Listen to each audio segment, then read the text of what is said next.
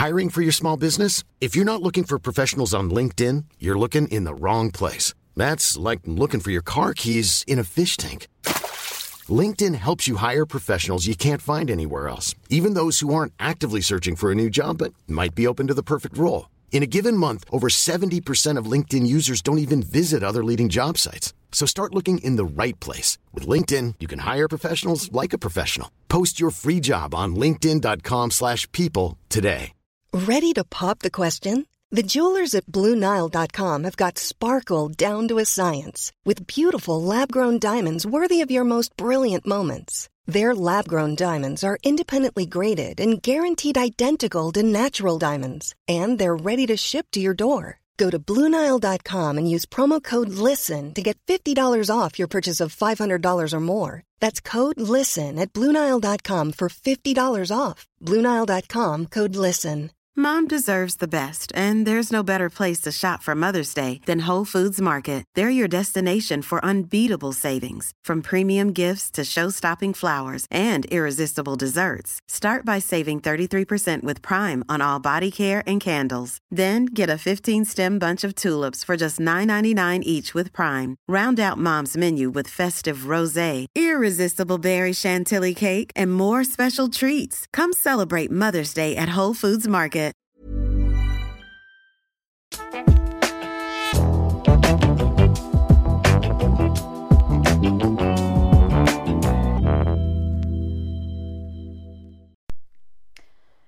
I forrige episode så hadde vi en episode om klikketrening og fordeler og ulemper med klikketrening. Og i etterkant av den episoden så hadde jeg en ganske interessant samtale med min mamma.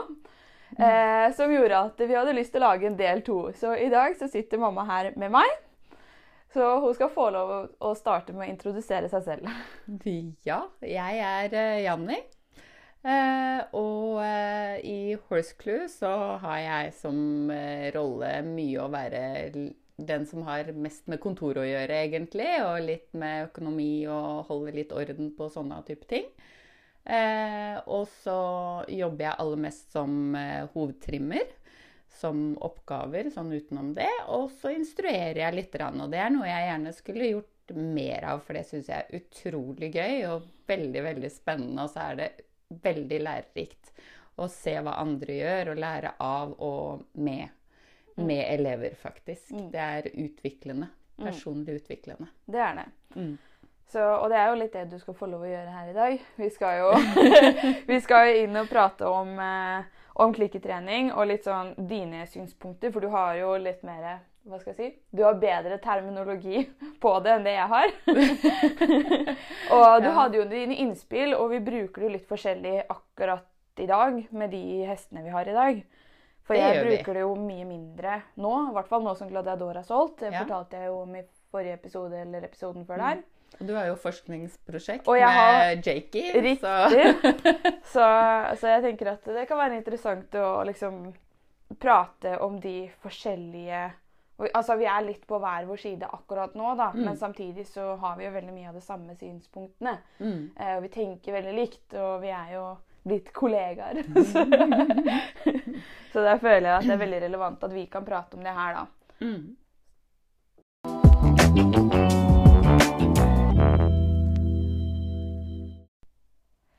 En av de første tingene som vi snakka om eh, på Var det telefon eller eh, Altså vår Hva skal jeg si? Jeg tror vi sto nede på kjøkkenet her, Ja. eller hva det var. Ja. Ja. Hvor, liksom, eh, hvor vi prata om forrige episode, eh, så starta du litt med å komme inn på hvordan vi endte opp med å begynne med klikketrening, for det er jo ganske lenge siden.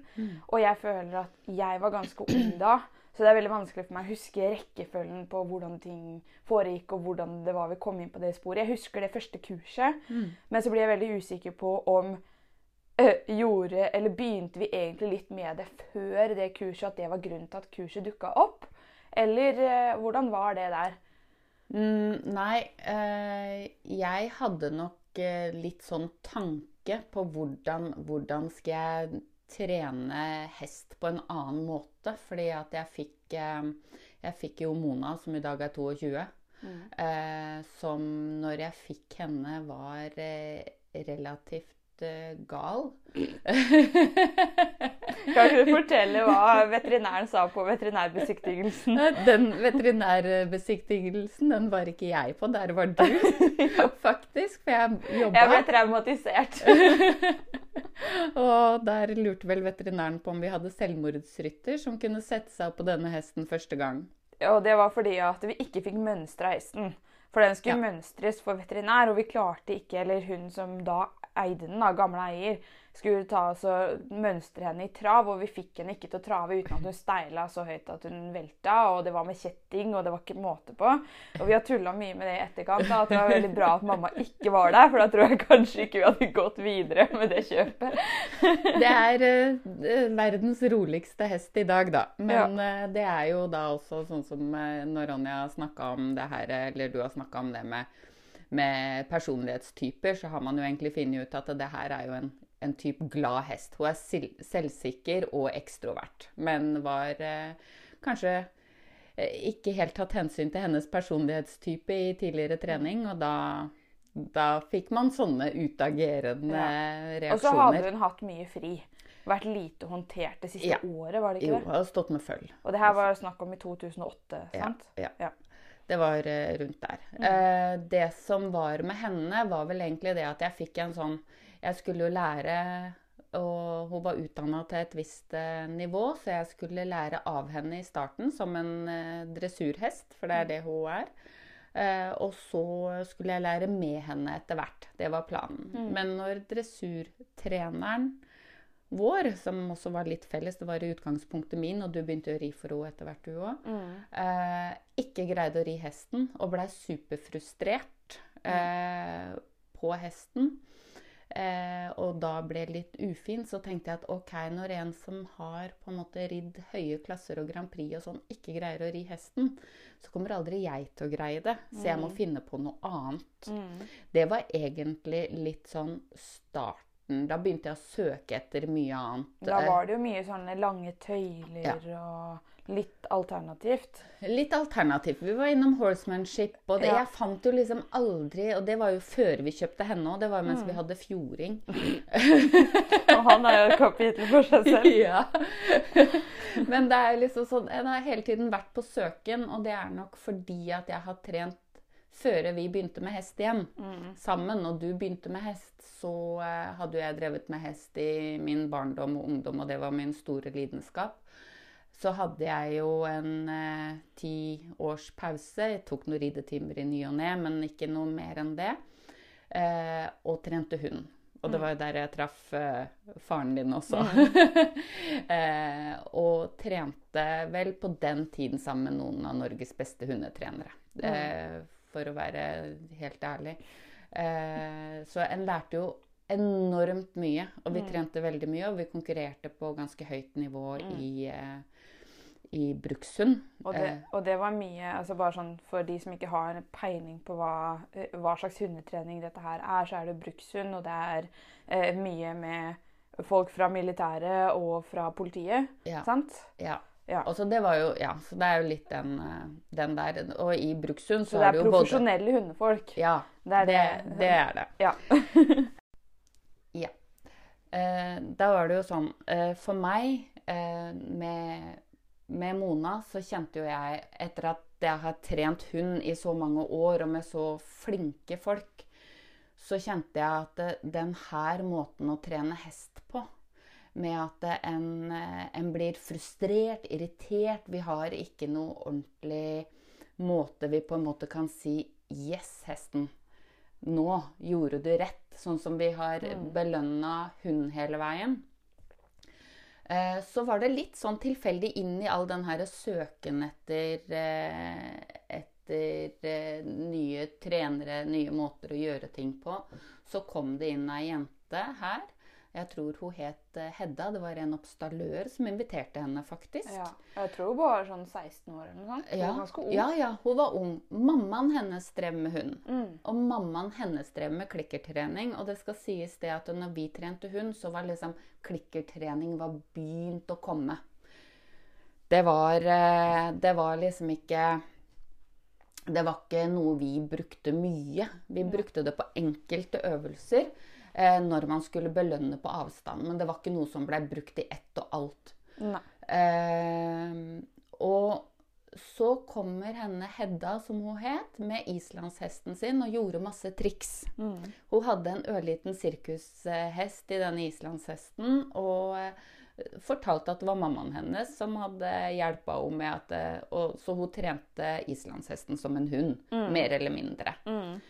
Da slo det inn en klikk for meg. Mm. Hun brukte klikker. Jeg husker jeg ble Eh, veldig inspirert av det. Ja, og Hun brukte så- ikke klikker. Nei, det gjorde hun ikke. Hun brukte brukte godbitord. Vi lærte godbitord med en ja. gang, vi. Ja, det gjorde vi. Det er helt riktig. Hun forklarte jo liksom også om det at det var litt sånn eh, Ja. Og det første, første vi lærte, var jo um, den, det trikset sjenert. Ja. Mm. Det å lære hesten å ikke tigge. Og jeg husker jo surfer, ponnien min. Han nappa jo av alle glidelåsene på hele godbita hennes. Ja. Fordi at han var jo veldig glad i mat.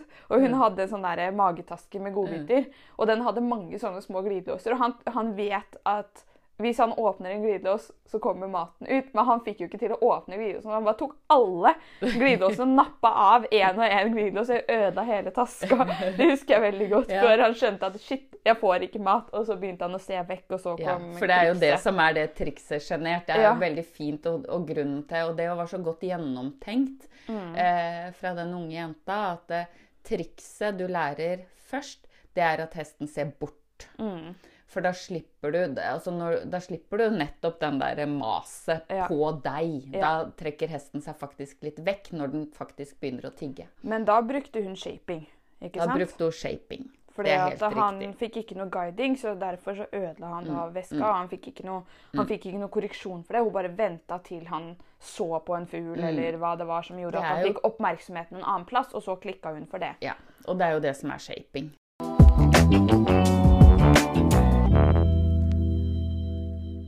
Da var, det var på en måte da det gikk opp et, eh, et lys for meg i forhold til uh, dette her kan jeg bruke i ridninga mi. Fordi at uh, min røde merr, Mona, uh, hun var ikke veldig positivt innstilt til ridning. Ehm, og da tenkte jeg at jeg må kunne kombinere det her. Så det med å ha en, en eh, klikker i form av stemme, da kunne jeg faktisk bruke begge hender også. Eh, så jeg kunne sitte og ri, og jeg kunne belønne eksakt det, det momentet jeg, jeg ville ha eh, mer av. Så det, det blei egentlig starten.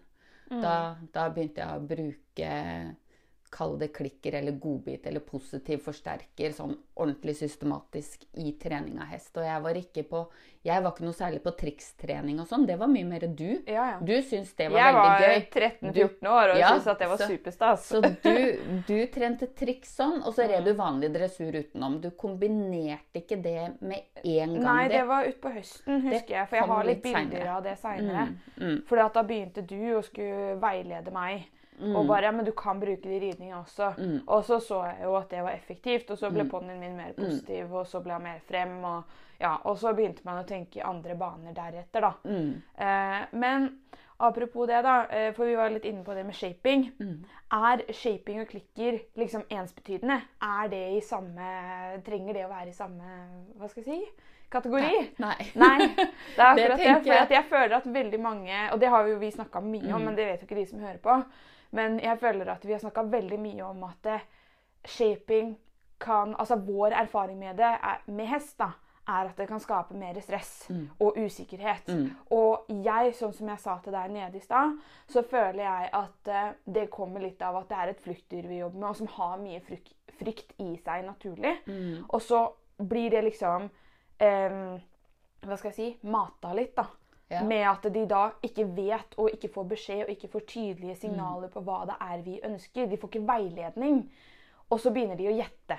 Ja, det tenker jeg at gjelder for hund også, Ja. faktisk. Det, jeg, jeg er ikke hundetrener, så jeg kan Nei, ikke så mye nei, om det eh, som fordi jeg burde. det som jeg tror er mye av greia der For å si det sånn, når jeg starta med Mona, for å introdusere og gjøre et For det du vil ha først, det er jo et er likhetstegn Mm. mellom lyden og godbit. Mm. Sånn at du kan gi lyden da setter det i gang prosesser i hjernen Mm. til det dyret som er det samme som kommer mens den tygger. Mm. Det øker spyttproduksjon og sånne ting. Det er jo sånn forskning som har vært gjort for 100 år siden på akkurat det der. Eh, så det er jo det.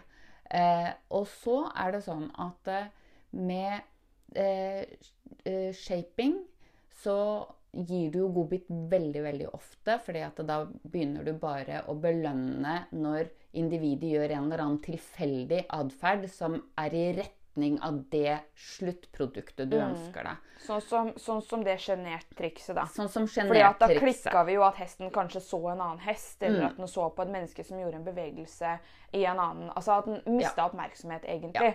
Og så fikk den godbit for det, og så var det sånn vi betinga ordet. Ja. Og for meg så brukte jeg egentlig bare på ett triks hvor jeg Eller det var sjenert, da. Men så var det ett triks til som jeg bare bestemte meg for. Og da er jeg litt sånn som deg noen ganger, at man kan sikte litt høyt. Jeg bestemte meg for at jeg skulle lære hesten å bukke og knele Knele, ja. eh, med hodet, panna i bakken, og det ene benet fram og det andre frambenet tilbake. Og panna skulle fysisk berøre bakken. Det skulle jeg kun klikke inn. Jeg skulle ikke hjelpe til fysisk og veilede i det hele tatt. Jeg har helt glemt. Du har jo ikke gjort det trikset på kjempelenge. Nei, for jeg tror ikke det er så bra for kroppen til hesten min, Nei, så nei. derfor så Hun gjør jeg det jo- ikke. Hun har jo fått noen diagnoser i etterkant. Ja, så, så derfor så gjør jeg det ikke. Men det var sånn for å bevise overfor meg sjøl at det her sånn skal jeg søren meg få til. Og det fikk vi til. Eh, og det er en relativt lang prosess, men uh, da må du være veldig nøye på timinga for å få det til. Og så må du ha en plan. Hva skal du ha først? uh, så det er jo en annen historie. Men da tenkte jeg at ok, når jeg hadde gjort det, da hadde jeg i hvert fall etablert uh, et likhetstegn mellom eh, mitt eh, godbitord, som er jepp, og, eh, og eh, godbiten. Etter det så begynte jeg jo mer og mer å bruke det i ridning. Og da er det ikke lenger shaping. Nei. Da er det mer at man gir en positiv forsterkning ved ønska atferd. Men du har gjerne lært inn ting på forhånd. Sånn som når man rir, så bruker man jo hjelpere. Som i utgangspunktet ofte er en negativ forsterkning, men det er jo en annen ting. Altså man gir et trykk, og så gir man en ettergift. Da hadde jeg lyst til å tilføre noe annet enn bare å gi ettergift. Jeg hadde lyst til å tilføre en godbit, sånn at når hesten virkelig tok hjelperen, mm. reagerte med en gang på det jeg ønska å få. Jeg fikk en god følelse når jeg kjente at ryggen kom, f.eks. Der ett-to steg, da kunne jeg jepp! Og hesten stoppa, fikk godbit, og jeg fikk ting til å vedvare lenger. Og på det tidspunktet så rei jo du fortsatt på en hva skal jeg si, helt vanlig måte. Du endra ikke så veldig mye ridninga di på det punktet Nei. der. Det var bare at du endra motivasjonen hennes til ridninga, innstillinga hennes til ridninga. da. Mm. Sånn at istedenfor å da gi en klapp på halsen, så stoppa du og fikk godbit. Eller Eller hun ga henne godbit, da. Mm, Sant? mm, det stemmer.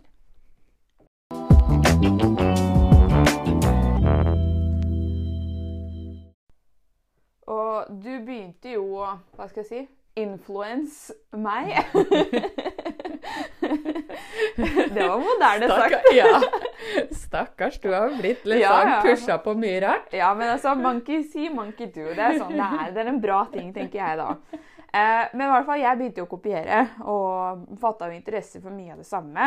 Eh, men jeg, hva skal jeg si, jeg var litt mindre åpen enn det du var på den tida. Men jeg var også litt der at jeg dreit i hva andre tenkte. Så jeg dro jo Jeg husker jo at jeg eh, fylte ride, nei, stevnejakka mi med godbiter. Og brukte godbiter på oppvarmingsbanen og klikker eh, trente surfer på oppvarmingsbanen. Da følte du at folk så litt rart Da på deg. syntes jeg at de så veldig rart på meg. Og det er liksom litt det temaet der jeg vil inn på. da, For da snakker vi 2008-2009. Eh, spesielt 2009, tror jeg.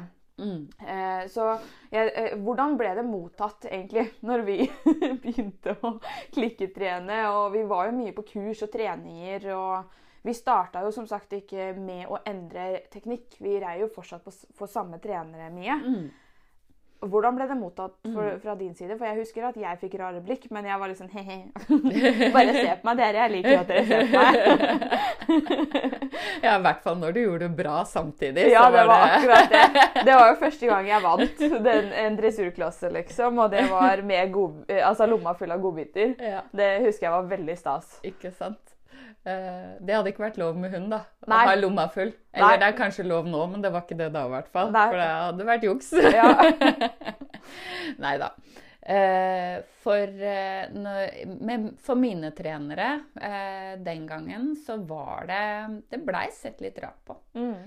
Eh, det var litt sånn der Jeg følte jo liksom jeg måtte si ifra. Jeg måtte liksom Når jeg introduserte meg selv, og så sier jeg hei, jeg er Janni, og dette er hesten min Mona, og tur, tur, tur. Mm. så var det litt sånn eh, Og jeg må bare si en ting at jeg er litt rar, jeg. Fordi at eh, jeg gir eh, Jeg gir, kommer til å si et ord Mm. eh, underveis hvis jeg kjenner at det går bra. Mm. Eller hvis det er et eller annet som skjer. Og, så, eh, og da kommer hesten min til å stoppe, og så kommer den til å få en godbit, bare sånn at du er klar over det. Mm. Eh, det var sånn, og, og da var det litt Noen trenere de ble liksom sånn derre Ja, ja, ja, ja. Ja. Gjør det, du. Ja. Litt sånn. Mens andre var eh, ja, bare kanskje rynka litt på bryna, eller Ja. var litt sånn De skjønte kanskje ikke helt hva jeg mente. Nei.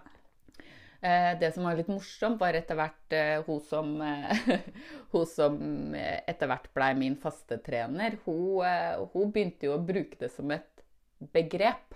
Ja. Eh, så hun begynte å liksom si at Du, Jenny, og nå kan du juppe. Ja. Og så brukte hun det som eksempler også, hvis det var kurs og det var flere elever Ja. og sånn.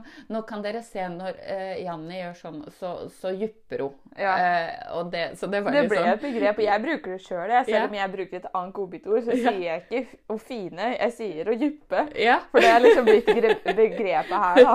ja. Lager vårt Så- eget vokabular. vi. ja, ikke sant? Um, og det, det var jo litt sånn, ja. Eh, Det som en eh, Det som en også sa til trenere litt sånn, eller jeg veit ikke, jeg. Nei, det var jo egentlig bare det. Det var ikke noe, det var ikke noe mer sånn eh, Annet enn at den ble sett litt rart på, men så blei det vel akseptert. Jeg følte det ble akseptert ganske fort. Ja, og Og, når man jo prata etterpå, da, Mm. altså sånn på klinikks og, og sånn, og, så, og folk lurte hva er det du gjør, liksom, så er det sånn Nei, for meg er det ikke logisk at eh, når hesten har jobba som helsike i 20 minutter, Mm. og så hopper du av, og så gir du den en godbit da, sånn som da de- Det jeg tenker, da, da gleder de seg bare til å bli ferdig.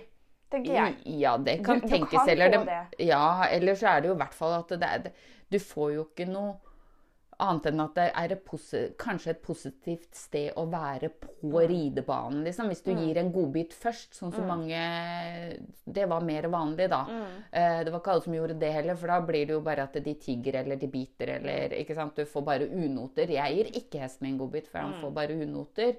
Eh, Men det er litt måten du gjør det på, tenker jeg. Eh, og at de Man skal jo komme dit òg, at du, de skal aldri vite. De skal aldri vite når de får. De skal ikke gjette. og Det er derfor ikke jeg bruker shaping noe særlig heller. Du da, får mye mer gjetting, og du får Ja. mye mer stress. ja.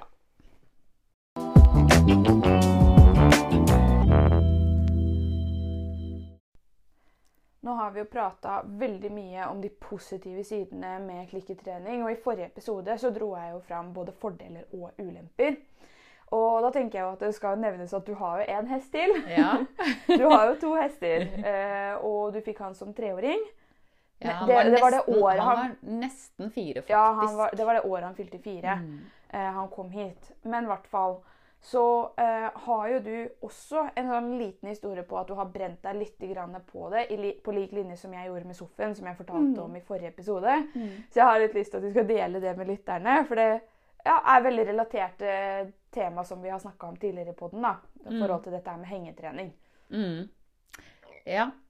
Da er det jo sånn eh, at uh, Bolsjer, som er min andre hest, han, uh, han er ikke en sånn selvsikker og ekstrovert, eh, happy-go-lucky type. Han er eh, ekstrovert, så det er mye hest, men han er også usikker. Mm. Eh, det var jo ikke ting som jeg hadde i hodet når jeg skulle hengertrene han.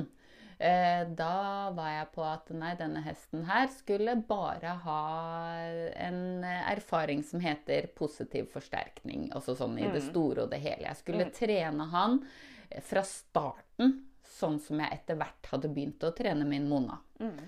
Eh, Og det skal jo sies at han var utemt fireåring, ja, egentlig. ja. Han ble, også, han ble sett på som farlig, han òg. Jeg vet ikke hva det er.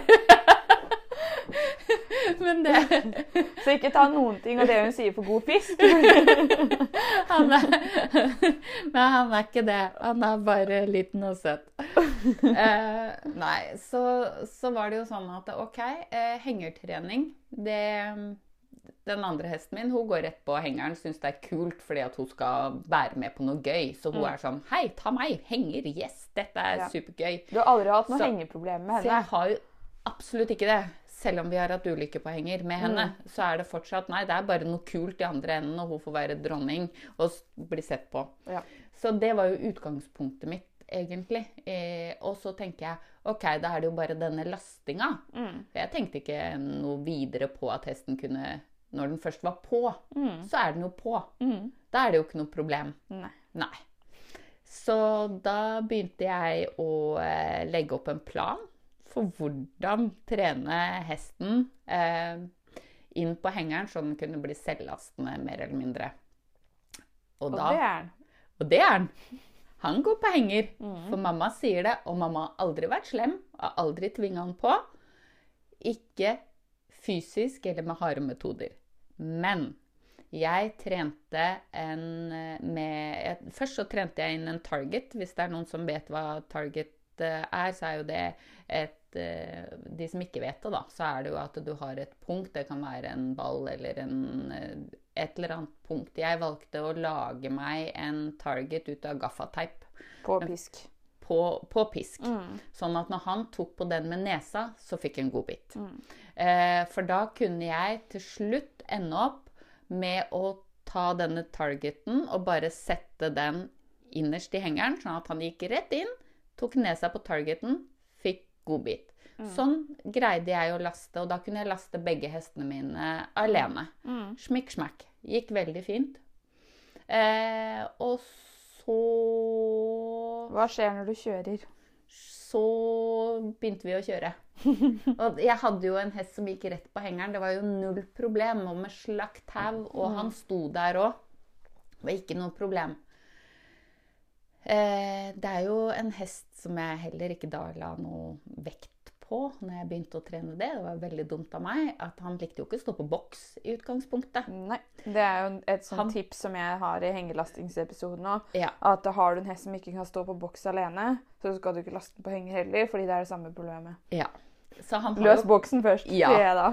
Og, han, og så er det jo det at han er en usikker og ekstrovert type. Så han, det å reise fra flokken, det å ikke ha kontroll på omgivelsene, og det å ikke kunne bevege seg, det er de verste tingene. Det visste vi jo ikke da. Men, så det verste for han, det er faktisk å bli leid inn på en henger. Ikke å bli leid inn, for det har mamma sagt, og når mamma har sagt det, og han får godbit, og så gjør han jo det han skal. For han er usikker, så han hører på mammaen sin. Ja, han gjør det. og så lukker man igjen, og så kjører man. Da er ikke mamma der lenger, for mamma sitter og kjører bil. Ja. Da er han alene, og han går rett Rett i en dyp angst, rett og slett. Og vi har jo også sett, for vi har jo kamera Mm. inni hengeren. Og Grusomt. jeg har jo Vi har jo da kjørt på kurs med eh, Jake sin mamma og Bolsjer. Mm. Og Ida var lavest på rang i flokken. Men hun var eh, usikker og introvert, og derfor så var hun nå liksom der Men altså, hun har hatt mye gode hengeropplevelser med meg, vi har reist langt, og hun har liksom hun har, ja, vi, Jeg fikk til det på en eller annen måte. Men eh, på, inne på hengeren så bytta de rolle. Så hun begynte jo å kjefte på han, og han spiste. Og han er sjefen i flokken. Han har vært sjef i den flokken nå i ti år. Og hun som var lavest, helt lavest på rang, hun gikk over han når de var på henger, for han var så usikker og han var så redd. Og da ble hun sånn der kjeftete bitchy hoppe, og plutselig eide denne hengeren og maten og alt. Og han sto der og bare Du så bare selvtilliten bare sank med, for hvert, hver kilometer. Det var helt forferdelig, og vi Ja. skulle til Sverige. Ja, Og vi skulle være ukeselever. Og det eneste som sto i huet mitt, var at jeg grua meg til neste hengertur. Fordi at det var å mishandle hesten min så Mm. Forferdelig. Og ofte så er det jo sånn at når man kjører langt, Ja. så roer de seg etter hvert. Ja. Fordi at da er det sånn ja ja, men ikke han. Nei. På vei tilbake fra Sverige. Han er for Sverige kontrollfrik, da. ja. På vei tilbake fra Sverige, det Mm. var i januar, og det var svinekaldt. Når vi kom på eh, til Svinesund, og vi sto i tollen der, og det var kø Og vi, Og vi punkterte. Nei, det var på vei til. Ja, det var på vei til, ja. Ja, Ja. vi hadde Vi hadde så mye greier på Ja. den turen her. så, så det var jo en annen historie som gjorde Ja. at den første langturen hans blei nok litt mer traumatisk enn han hadde trengt å bli. Ja, ja. Men uh, allikevel, han hadde jo da ikke avreagert fra Hellekis til ja. Svinesund. Mm. Og det er en ca. tre timers tur. Ja. Da sto han og rista. Det dampa, så vi så jo ikke lenger hva som foregikk inni hengeren, for det var helt neddogga. Eh, det var vel 10-15 minus. Eh, svetten rant så det drypp av hesten. Det var helt, helt grusomt. Så etter det så eh, har jeg innsett at jeg har et stort hengerproblem. Selv om hesten går rett på. Og jeg har fortsatt ikke et lasteproblem. Nei. Du har ikke et lasteproblem, du har et kjøreproblem. Jeg har et kjøreproblem, men hesten står stille på hengeren. Ja, ja. Så hvis ikke vi hadde hatt kamera, Nei. Så Så hadde, ikke... du sikkert trodd at det var greit. ja, Men det, det som er poenget, og grunnen til at jeg ville at du, ville, at du skulle dele denne historien, da, det er jo i forhold til det jeg sa eh, i forrige episode, det med at eh, hestene kan ende opp med å prestere over egen evne fordi at de vil nå målet. ikke sant? De vil gjøre sånn som mutter'n sier. Og der kan vi legge inn en liten fun fact, forskjellen på en usikker introvert og en usikker ekstrovert. For en usikker introvert syns det er veldig deilig ofte å omgivelsene fjerner seg.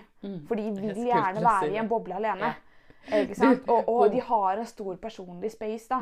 Og det samme skjer eh, ofte med ridehus. At de usikre introverte de er helt jævlige på utebane, for det er altfor mye å holde styr på. De liker ikke å ha styr på noen ting. Så hvis du fjerner omgivelsene, så er de kjemperolige og avslappa, og de stoler kun på mamsen. Eh, og så kan man jo trene dem til at de stoler på mamsen absolutt overalt og bare hengir seg. Mens den usikre ekstroverte gjør jo ikke det. Dem kan jo faktisk, Vi har jo merka det, at han blir roligere på åpne sletter enn det Han han får jo blir klaus i skogen nå. han får klaus i skogen. mens, mens de usikre introverte de bare ha, jeg trenger ikke å se på noen ting. Ikke sant? De, de ser bare stien foran seg, og det er forutsigbart. Mm. Mens eh, de usikre ekstroverte de er mer kontrollfriks, da. Mm. Sånn at når de har oversikt, da har Da de det greit. Mm.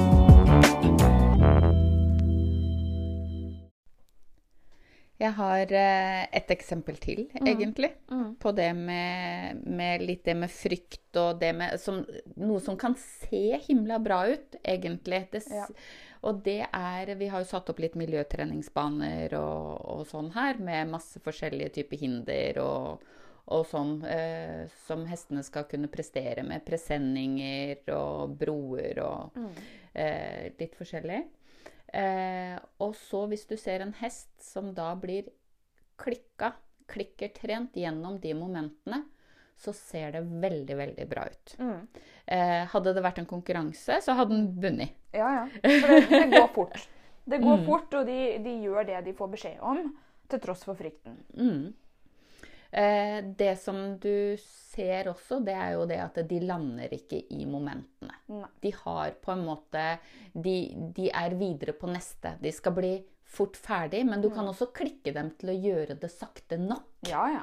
Men du ser at eh, frykten, den ligger fortsatt på utsiden. Ja, og du, jeg føler at du ser det gjerne i øynene. Mm. At de har de der bekymra-rynkene, men de gjør fortsatt sånn som du sier. Og det er jo litt det samme som Bolsjer på henger. Mm. Ikke sant? Han gjør det, men du ser at eh, han, han føler seg ikke bra. Nei. Og, og det er jo litt sånn som jeg sa til deg når vi hadde pause nå, at jeg har fortsatt til gode å se en eneste hest bli klikka ut av frykt. Mm. Fordi at den, jeg føler at frykt avler frykt, Mm. egentlig. Og sånn at når de da får bare godbit på toppen, ja, de gjør det, men de gjør det på tross av. Mm. Og hvis det da, sånn som er min erfaring, og som jeg brant meg på med sofaen, da, var at når det da kom en annen faktor på, i Noe tillegg, utenforstående, noe, liksom. Mm. noe utenfra, så kan rullegardina bare plutselig gå ned. Mm. Fordi at det går fra eh, spenning i at de prøver å prestere, og engasjement. Mm. Altså, det er en så hårfin linje mellom det og flukt. Mm. Det, det Ja. Og jeg kjenner at eh, det, det er der jeg syns det er så skummelt å dele ut det verktøyet her nå, kontra hva jeg følte før. Mm. Fordi da trodde jeg at det kunne kurere alt. Mens der er jeg ikke lenger.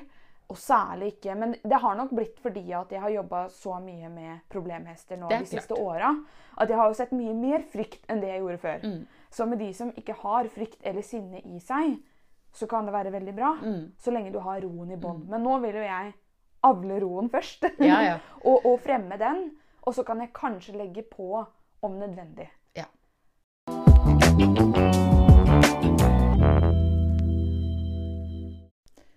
Eh, jeg tenker jo allikevel eh, sånn Du har jo veldig mange problemhester. Mm.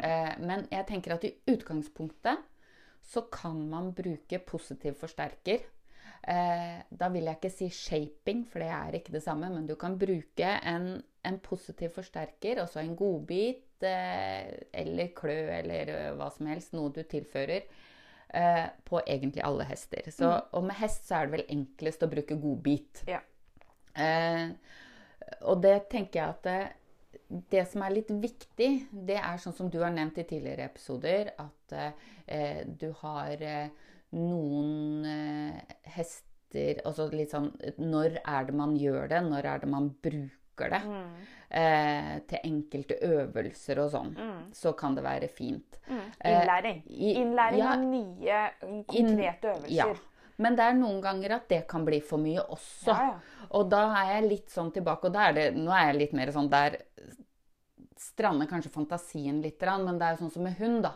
Så har du litt flere instinkter du kan ta, ta i bruk, sånn som jaktlek og dragkamp og sånne type ting.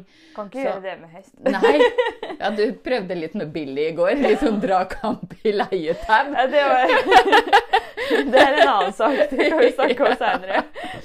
Eh, Men jeg tenker sånn som eh, Det som jeg syns virker veldig bra, det er en direkte belønning. Eh, det at du kan gi en respons med en gang eh, noe er riktig. Og da, når vi trente hund, da, så hadde vi jo liksom flere forskjellige grader av direkte belønning. Og der går det litt mer på fantasien i, forhold til hest. Og der er, føler jeg at du er veldig sånn på, på forskning med Jake Ja. også nå.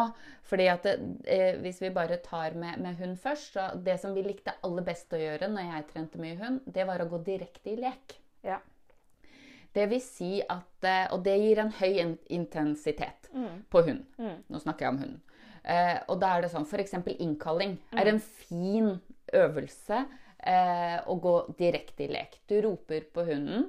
Den kommer i full fart. Du vil ha høy intensitet, og du går rett i dragkamp med fille eller kong eller et eller annet. Og de, dere er høyt oppe. Eh, både for du blir dratt opp sjøl òg når Ja, du er i sånn type lek. Så da får du også den derre indre eh, samstemmigheten med det individet du trener. Så Det er det ene. Eh, det andre er godbit, mat, som er en litt mer dempende enn lek. Eh, men den brukes eh, Et godt eksempel da er at man bruker gjerne det ved lineføring og fri ved foten. Også når hesten, nei, hesten, ja, hunden skal gå på plass. Du vil ha høy konsentrasjon, så du vil ha fokus på deg hele tiden. Eh, da kan du, Sånn som vi gjorde da. Da hadde vi gjerne godbit i munnen som vi spytta rett til bikkja.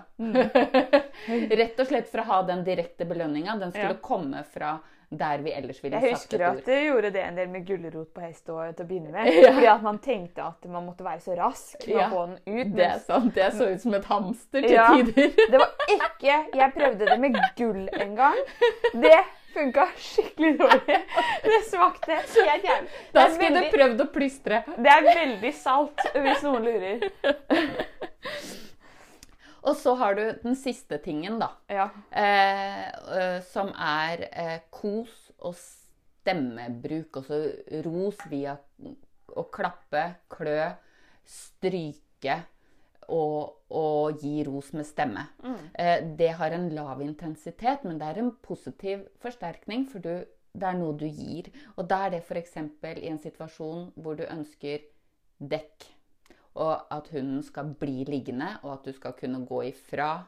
Og det ja, kan være forstyrrende omgivelser. Fordi det jeg tenkte på, um, noe som jeg har sett at du har gjort mye, og som jeg har gjort litt med Jake i det siste særlig, eh, det er at du går i direkte belønning ved at du kanskje gjør eh, en travsamling på sporet når du har hesten i longe, da. Og så går du rett i at du bare beiner av gårde sjøl. Yeah. Hvor hesten da får galoppere med, og så bukker han og syns det er dritkult. Men det blir jo da direkte belønning, egentlig. Ja. Med lek. Ja. Fordi at du da drar fram lekenheten. For vi har jo to ekstroverte hester, så Mm. for dem så er lek ganske altså, viktig, da. Mm. Og, og spesielt for Jake, som er en ung hest også, Mm. så er jo lek veldig, veldig viktig. Han leker jo mange timer om dagen ute i paddocken. Mm. Eh, så i går, når jeg, vi filma til eh, leksjonen jeg skal ha på torsdag, så gjorde jeg det to ganger, så jeg på videoen. Mm. At eh, han kommer til meg, altså han gjør en rask vending som er litt tung for han. Mm. Og så snur jeg meg og bare løper fra han. Og Mm. han blir litt sånn overrasket. Bare, Hæ? Skal vi, skal vi ut og løpe nå?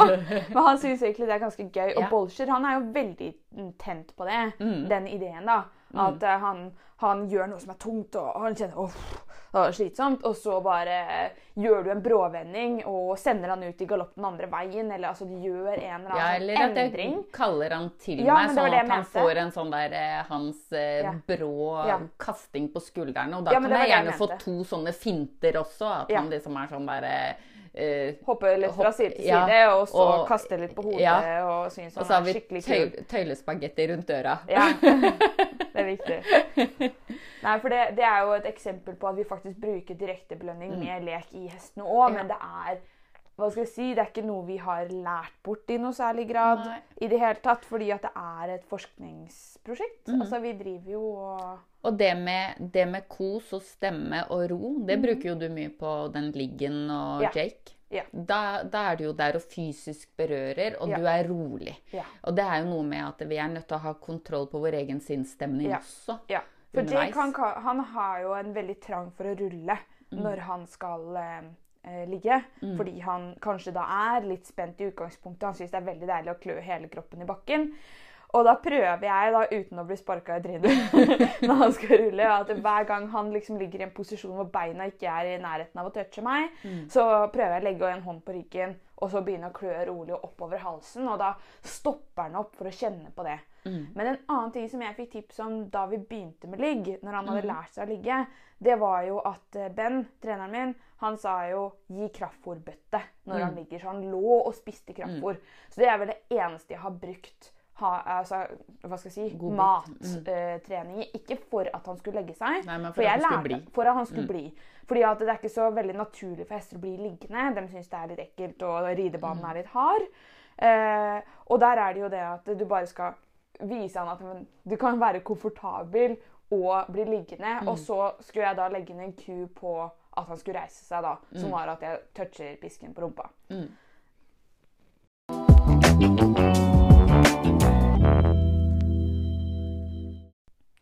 Apropos det her med lek, da. Eh, når vi snakker om lek og høyenergiarbeid, så dukker en tanke opp i meg som jeg vet at mange bekymrer seg over, og som tenker, særlig når de ser videoer av frihetsdressurhester og hester som er klikketrent, og, eh, så ser man ofte at hestene legger på øra. De ser sinte ut. Eh, og så tenker man at da avler vi dominant atferd, eller at vi liksom vi, vi drar dem i den retninga, og de ser på det som en negativ ting. Eh, men du og jeg har en litt annen oppfatning av det. Kan ikke du fortelle litt om oppfatninga vår når det kommer til det at de får det som jeg vil kalle attitude, da? Ja. ja.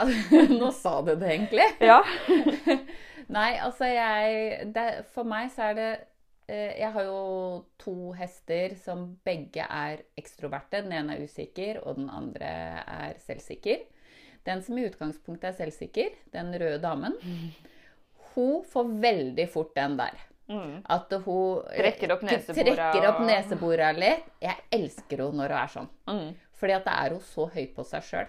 Eh, og er jo litt brunstig i tillegg, så det er litt eh, deilige hormoner som slår inn nå. Så pleier hun å yte litt ekstra. Og Det er de hormonene som forstyrrer Jake om dagen. ja. Men da, da har det vært Hun legger, legger på øra. Hun gir meg et sånt eh, litt sånn fandenivoldsk blikk. Det er det jeg kan si, liksom. Det er ikke sinne, men det er en attitude eller en sånn derre Så jeg, jeg pleier å Min respons, da, eh, når jeg trener henne, og hun kommer i det der moodet, så er det, så er det å, tøffa, sier jeg da. Nå! Du er drittøff. Og da blir hun enda litt mer sånn. Ja. Og så kan hun eh, gjøre et eller annet som hun syns eh, er skikkelig kult. F.eks. Eh, sin spesielle form for skoleparade. som ikke er helt korrekt, men det gjør ikke noe. Hun Ja. syns hun er dødstøff. Og det som skjer da, det er at eh, da kan hun gjerne liksom humre litt, eller da tipper øra frem, hun åpner i blikket og bare Nå, nå var jeg kul. Du så det, mutter'n. Så du meg, liksom. Eh, Bolsjer er ikke så tydelig på det. Han eh, Men han kan ha det litt i de der vendingene sine og sånn. Ja, Da får han litt den. ja Når men det er bare bare en sånn flikk. Ja, det er en flikk, ja. Ja, Men det- du kan da få stemningsbilder, for det er jo det kanskje mange ser òg. Ja. At man får sånne eh, hva skal jeg si, altså fryste momenter da, av et eksplosivt eh, moment. Ja. Eh, hvor hesten da har øra litt tilbake og har liksom den der attituden. De ser Ja, voldsomme han ut. kan jo se ut som at han angriper meg. Ja, nettopp. Det er det jeg mener, da. Han har aldri toucha annet enn når han da går i den sovemodus, for da kommer han rett mot meg. Ja. Bråstopper fem centimeter unna. Han kan komme i full galopp og Ja, ja. gjøre det.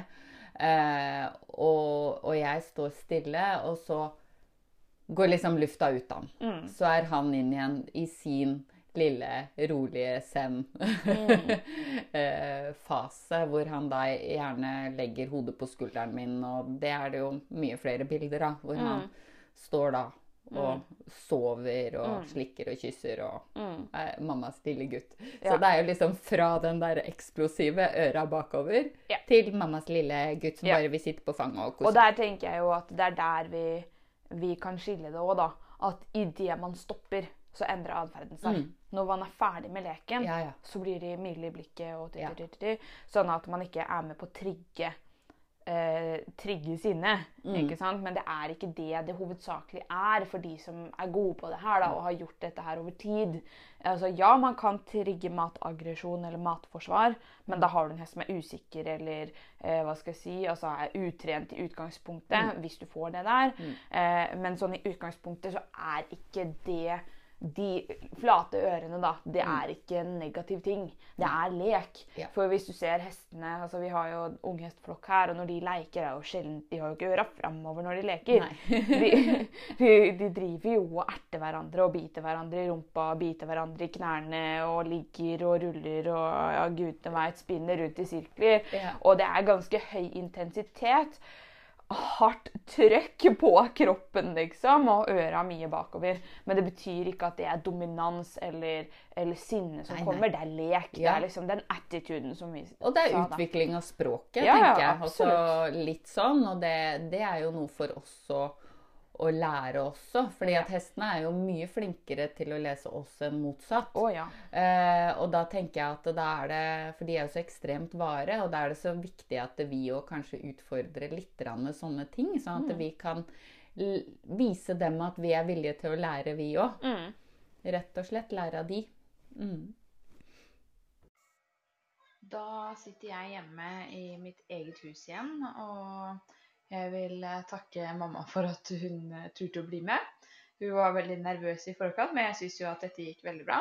Og jeg er veldig glad for at vi faktisk gjorde en del to. Fordi nå fikk vi gjort en skikkelig debrief på forrige episode, og mamma fikk eh, fortelle litt hennes versjon av hvordan hva skal jeg si, hendelsesforløpet har vært, og hennes erfaringer med klikker og godbittrening. Så nå håper jeg at dere har blitt enda litt klokere, og så er vi ferdig snakka om dette temaet for en stund. Jeg håper at det var interessant, eh, og så høres vi igjen neste uke.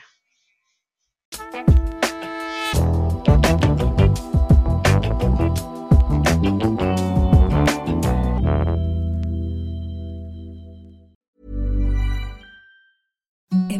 the softest sheets you've ever felt. Now imagine them getting even softer over time. That's what you'll feel with Bowl and Branch's organic cotton sheets. In a recent customer survey, 96% replied that Bowl and Branch sheets get softer with every wash. Start getting your best night's sleep in these sheets that get softer and softer for years to come. Try their sheets with a 30-night guarantee. Plus, get 15% off your first order at bowlandbranch.com. Code BUTTERY. Exclusions apply. See site for details. Hey, it's Paige DeSorbo from Giggly Squad. High quality fashion without the price tag. Say hello to Quince. I'm snagging high-end essentials like cozy cashmere sweaters, sleek leather jackets, fine jewelry, and so much more. With Quince being 50 to 80% less than similar brands. And they partner with factories that prioritize safe, ethical, and responsible manufacturing. I love that. Luxury quality within reach. Go to quince.com slash style to get free shipping and 365 day returns on your next order. Quince.com slash style. Mom deserves the best, and there's no better place to shop for Mother's Day than Whole Foods Market. They're your destination for unbeatable savings, from premium gifts to show-stopping flowers and irresistible desserts. Start by saving 33% with Prime on all body care and candles. Then get a 15-stem bunch of tulips for just $9.99 each with Prime. Round out Mom's menu with festive rosé, irresistible berry chantilly cake, and more special treats. Come celebrate Mother's Day at Whole Foods Market.